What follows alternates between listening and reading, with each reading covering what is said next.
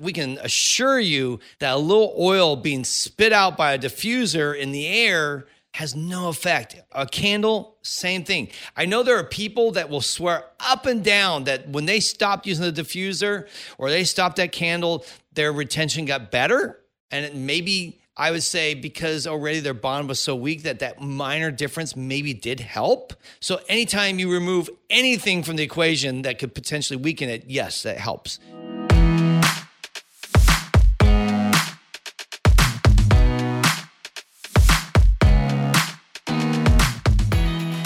Coming to you for the City of Roses. This is the broadcast by Lash Professionals and for Lash Professionals. Thank you so much for tuning in. Hey there. Hey, Welcome to the show. welcome back. Yes, welcome back. We're doing a couple of these. So we're just blowing through these all at one time, hanging out, having some fun. People don't care. They don't care. No, they don't care how long. Just give me the learning. All right, we'll get to the point. We'll get to the learning. My goodness. Ah, my gosh. All right, today, what we're going to talk about, we're going to actually go and do some, answer some questions. We've had a couple of people reach out to us with um, one is really unique, by the way. And the other one is something we've covered, but I think not specifically in this way. So we're going to go back and cover that. So it's all about retention still. And one's about, actually, one's retention and one's allergy. So we're going to do two, a twofer here. But before that, guys, I want to just do a quick run through for our, what do we have coming up? Well, we have right now, we want to ask you to first, if you create a TikTok or reel and you do something that we've taught you or something you've learned from us, please tag us so that we can repost that. Okay. Just go on there. It's a great way to help spread the love, help get more information out there, and help you to get more followers because people see you with us and then they'll go and jump over and see you. And it'll be a great way to expand your base. So please go ahead and do that. Also, right now we're doing a podcast promotion, our review promotion, meaning that if you write a review on Apple Podcasts and screenshot it and then post on your page and tag us, you'll be entered into a drawing for free webinars for the rest of the year, as well as maybe some other goodies. So It's just a it's a little present. We're asking for presents. yeah, we're asking for presents. Uh, It's it's No, this no. is If you want to bless us with a present, yes, yeah, that's the way you do it. give us a review. So please do that. Also, our lash allergy is out. It's out till I believe August 5th, and then we have our live Q and R. That's going to be on August 9th at 4 p.m. It's a Tuesday, and we'd love for you to be there. And uh, hopefully, you buy that. It's only ninety-seven dollars, guys, and it's a two and a half hours of just pure knowledge that's going to make you the expert when it comes to dealing with allergy and how to partner with a doctor, which is really important. Not just having that information, but having someone that can be your ally to help you. LashCon tickets are still for sale. At last I checked, probably under 30 maybe at this point, under 40 when I'm recording. We'll see how it goes. And then also we have our retention course coming up real soon. I believe that Indianapolis may be sold out at this point, but if not, you can go check. That's August 6th and 7th, and it's $200 off. We're in Vegas 27th, 28th in August, October 15th, 16th in Washington, November 19th, 20th in Boston, and Los Angeles, December 3rd and 4th. And if you haven't made reservations for LashCon in Pasadena in November, you better do so. Yeah, make your room reservations too. You should be looking for emails as we have the Hilton is basically sold out, but we are now working with other hotels nearby to get you discount rates. So be looking for emails on that if you are already bought your ticket. All right, so let's get into a couple things that people have reached out to us and asked. We had one lash artist, and I'm sorry, I feel bad. I should have written down their names. I feel horrible. I'd like to give credit where credit should be due, but I didn't. I just wrote down the question or sort of the question. Someone basically said, and this has been posted online, that there are people saying that oil and diffusers, which have oil in them, and even candles, I think I've seen this, will affect lash retention. And now I know we've talked about oil. We did a whole episode on oil, but we never talked. I don't know if we really talked about diffusers and candles and, and other things that would be in the air that would mix with the glue or the adhesive and possibly cause retention to be less. So, what's the story? If you have a proper understanding of the way the adhesive works, you can understand this concept really easily. Cyanoacrylates bond through the process of anionic polymerization. Basically, What? we all know shorthand for it is like a, a tiny water molecule Yeah. because it's got these ions in it. And basically, the adhesive is like liquid paper clips, right? They're all loose in the bottle. And as soon as they come in contact with that catalyst, The with, water. with the water, Yeah. they stop being separate and liquid, but they link up and form a chain and becomes hard like a plastic. like a plastic, a waterproof plastic. Okay. So that process of anionic polymerization can also happen with oil. Oil can be a catalyst that can cause it to, so it doesn't inhibit it. It's not like an Elmer's glue where if you do mix oil into it, it can affect the bonding properties. because that's that's done by evaporation, Solvent evaporation. by basically the solvent leaving the glue, which then allows it to harden. This is where we're adding something in like Yeah. H2O, which actually that's what helps it to harden. Likewise, the oil can also be a catalyst to cause that rapid chain link, cross link polymerization. So it doesn't inhibit it. We also know that oil isn't an inhibitor because um, we've done anecdotal tests where we've actually coated people's lashes with oil. Um, my technique is a little bit different. It it does get the best uh, mechanical fit and the best bond. So just having a little bit of oil or a lot of oil coating that lash does not inhibit how strong it is. However, if if you're doing a bond the way that most lash artists are, which is the smallest amount possible, really not both surfaces not fully wet or engaged, but just kind of dropping it on, then anything is going to be an issue, and you're going to be looking for retention issues around every corner. And the list is many. I mean, at that point, brushing your lashes becomes a threat to your lashes. Yeah, washing your face, Washing your putting face. oil on your face. But it's Yeah. not the oil, it's not the wash. It's the weak the, bond. The weak bond, right? But let me just clarify this because so people can see. We did videos. We showed posted. We did one that we did, and then there was another one. I think um, for which lash company in China posted one where they showed someone's hand or finger covered in oil, and they literally attached lashes to the finger that's covered in oil with cyanoacrylate on a lash and attached it to the hand. So they showed that. If you go back far enough on our Instagram, you'll see a couple videos where we show very clearly that you can cover someone's lashes or cover their hand with oil and it will still attach. It doesn't affect retention. Secondly, what, what I'm getting to is if that doesn't cause issues, then we can assure you that a little oil being spit out by a diffuser in the air has no effect. A candle, same thing. I know there are people that will swear up and down that when they stopped using the diffuser or they stopped that candle, their retention got better. And maybe I would say because already their bond was so weak that that minor difference maybe did help, right? Because they don't do a good bond, they do a very weak bond. So anytime you remove anything from the equation that could potentially weaken it, yes, that helps. You disagree with me, I guess. No, no. I'm just I'm agreeing with what you're saying, but I'm just thinking it's kind of like the Salem witch hunts. Like there's tests to find witches. Yeah. If you crack an egg and you try to make a muffin in the egg shell, that was a test for witches. I thought it was if they they're if they float, that means they're liars. oh than yeah, a yeah, yeah. If you kill the witch and it floats, then she was innocent. then she was innocent or no.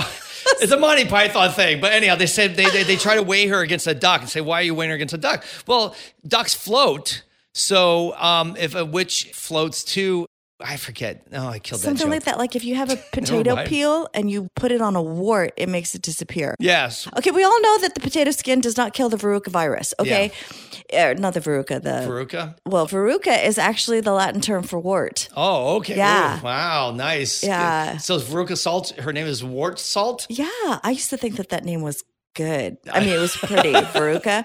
Do you guys know what we're talking about? It's No, Willy no Wonka. knows. Willy Wonka, Yeah. the Veruca salt. I want a golden goose and I want it now. She was also a, rock star, I think. Right? Wasn't there a band called Veruca, Veruca Salt? Maybe. I think there was. Anyhow, we're really all over the place. Let's get back to the point is that somebody says, I used to use this balm that absorbs oil and now I get better retention. That's great. That, that's Yeah. fantastic. I'm glad that you do. But the oil does not inhibit the bond. It doesn't. Yeah, and I mean the proof is in the pudding when we did those tests. And I want to encourage you, like anything we do, go do the test. Take what we just said, cover someone's lashes. What we did is one eye was covered with oil and we attached lashes to it, and the other eye was not. And then we watched the If you don't want to actually do it on a client, do it on your hand. Do it on your, if you have a leg hair, coat it with oil and put a lash on it. or like a lot of people do, they put those strings across a cup and then they attach their fans. Why don't you put on one string oil all over the string and the other one leave it plain and then attach the lashes and see if it works? And here's another experiment. Once you do those, put them in oil and see if they dissolve. See if it breaks and it they down. don't. And, yeah, that's another thing. However, if the bond is so small that even just pouring the oil on it can break it because of the surface tension,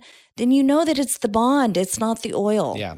So that's one thing. So that was all about retention. Now let's talk about the allergy. And this is someone who came, I've never heard this before, and it's very interesting. And it's actually, they say it works.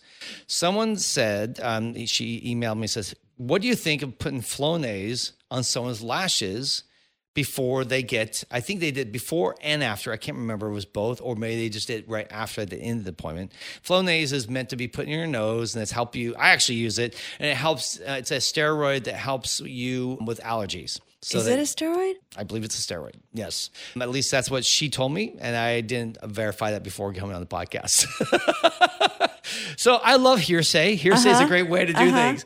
And it's Flonase. I know that. And basically, Flonase is something I use and it works. It really, I can breathe much better since I started using that. For the longest time, Tess wanted me to have surgery to fix my nose. And the doctor laughed and said, no, no, no, just use this and you'll be fine. My response to everything is it's surgical. It- It's surgical. Fix yeah, it. fix it through surgery. Cut it out. I've had I broke my nose a couple times, so Tess fi- figured my nose was messed up from one of those breakages, and I actually um, and it was not. It's just she says I think you're just suffering from allergies, which was you know much more, much more. I, I appreciate that more because I didn't want surgery. Anyhow, so I use Flonase, and so she says. Not her, but she says, I guess a friend or someone she knows uses Flonase, and it says it actually helps stop the allergy. The person did not have an outbreak the next day. Which, by the way, as we now know, there's two types of contact dermatitis. There's allergic contact dermatitis and there's irritant.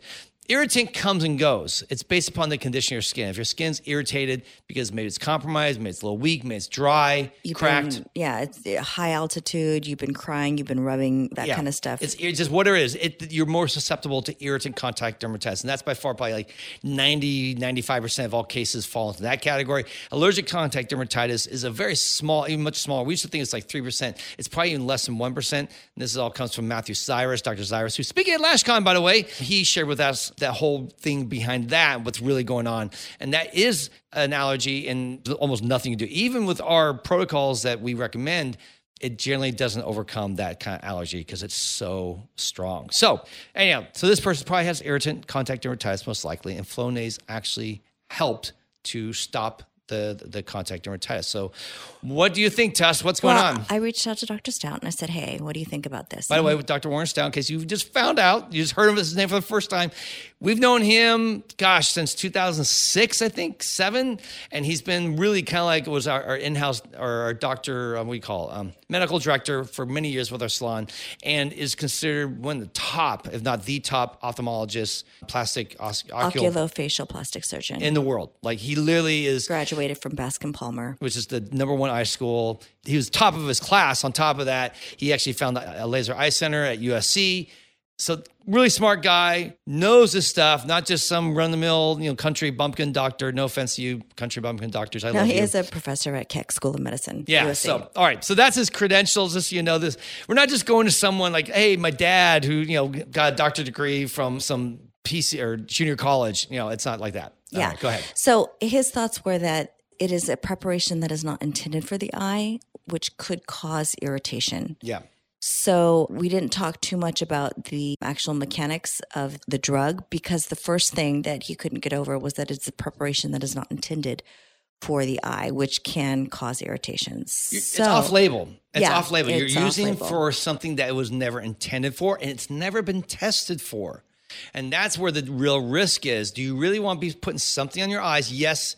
And this is why I do think it probably is a steroid because it actually helped with the inflammation, which that's what steroids do. Yes, but here's the thing. Like I know that you can use Cortisone. well, you can use the Flonase like ad infinitum, meaning that there's no Mm-hmm. There's no, restrictions. yeah, there's no it. restriction on your nose. Like that was the one of the things I, because I've always was told, well, you, you don't want to use this because it becomes addictive and it becomes a problem. And the doctor said, no, no, no, Flonase is totally safe. It has no addictive properties. You don't have to worry about it causing long term issues. Yeah. So then I don't know if it's a steroid. Yeah, we'll, we'll, we'll look into that. But that said, it does help with inflammation in the nose. And that's probably why it helps with inflammation on the eyes. But it was never tested and tried for any long term side effects that could be come from. It. And if it is a steroid, let's just say for let's just say for a second it is.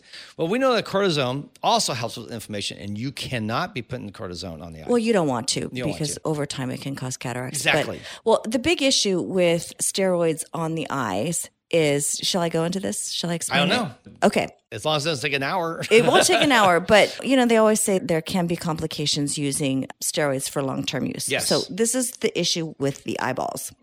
5% of the population, so you've got 100 people, five people out of that 100 group, we don't know who they are, you can't test. But if you put a steroid on their eye for an extended period of time, and the extended period of time is about three weeks on, over three weeks of constant daily usage. You put the steroid on those five people, the intraocular pressure of their eyeball will increase. That's not a good thing because if there's more increased pressure, it puts pressure on the optic nerve. And that's kind of like what glaucoma is, which can cause problems with vision. And so we don't want to mess with vision at all, right? So we don't know who those 5% are. That's why. I do. Oh, do you? I know. I know all of them. well, if you do, you could make a million trillion billion dollars. I, I, am going to start. You this know why? business. Yeah. Because then people would be able to put this medication on uh, over the counter, Yeah, right? yeah. But the reason why it's not is because of that 5%, right? Okay. So basically, doctors treat everybody as if they do have it. Now, Ah, okay. here's the thing. What are the long-term damages of this? The first thing is that there's none because immediately if you stop using the steroid for let's say that week four Yeah. the intraocular pressure goes back to normal and there's no damage okay second of all using steroids for that long is not a good idea but they're designed to use for a short burst of time Yeah. two to three weeks max right the time frame that you're using a steroid for the irritation is only a couple of days Yeah. maximum a week it says there on the label do not use past you know certain Mm-hmm. time so there is damage. I mean, there is a potential warnings yeah. to look out for. You might be one of that 5%. You might not. Most people aren't. 95 of those people of 100 don't have that issue. Yeah. But for the five who do, if you are using a steroid, topical steroid for that long, it can increase your pressure. on the eye. That's on the eye. You can't do, and that's why aside from cataracts, which can come from cortisone, the bigger issue, I guess, is this the ocular pressure, and the same can happen with dexamethasone, which is why doctors um, Only use it for a short time. short time. Why we they only will say use it for two three days and that's it, Yep. and then you're done, and then you use it a month from now, two three days. And because ret- everything returns to normal immediately as soon as you get done, if you only use it for a couple days. So anyhow, that all said, going back to the Flonase, whether it has a steroid or not, it was never designed or made to be used for that. Our protocol that we came up with, not we, that Dr. Stout told us or informed us about using dex- dexamethasone, actually is for the eye. That actually has been tested, it's been tried, it's been done. We've been recommending it now for 15, 16 years, I think, and we've never had any issues. No one's had come back with any complications of any sort. It's been very safe. Dr. Stout has assured us that when our clients would go to him, he would take care of them, and it was fine. So you can you could use Flonase if you want. It, it works. It sounds like for some people. I'm not not advocating ready- that no. right now. I'm sure that it does help with inflammation. Yeah. I'm absolutely sure it does. Because again, it, it's, it helps just like a steroid or anti-inflammatory. It deals with anti-inflammation, so that probably makes sense why it works on the eye. It helps subside the inflammation and so forth. But it's not meant for that use. It's not meant for it. I'm going to take a deeper look into it a Yeah. little bit more. I'm going to see if I can reserve a little bit more of his time so that I can get a little bit deeper into that. and I'll find out if it's a steroid. yeah, just real quick, I had a client come in yesterday who presented with swollen lids, and she had, and I explained to her what the protocol was. She didn't want to give the lashes up. She says, Tomorrow's my birthday. I said, Well, here's the thing if you're allergic, and I think she's one of the slim few that is actually allergic. Mm-hmm. You're going to present tomorrow with red lids. And I said, you, It's an easy fix, very easy fix, but you have to see a doctor. She says, No problem. I have concierge doctor. of course, she does. And and I and and I said, okay, you're going to tell the doctor two things. The first thing is I may have allergic contact dermatitis or irritant. I told her about both. I said the thing is is that you don't need to know the difference, and they're both treated the same way. Yeah. So I said this could be just because of irritation. Well, she's uh, got some other health issues going on. She's been rubbing her eyes. So I said it could be the dryness of that, or it could be that you're actually allergic. Yeah. Either way, it's treated the same. You're going to tell the doctor you may have allergic contact dermatitis. And the second one is that you're going to ask for a steroid. And I said, listen, doctors do not like to be told what to give because they're the doctor.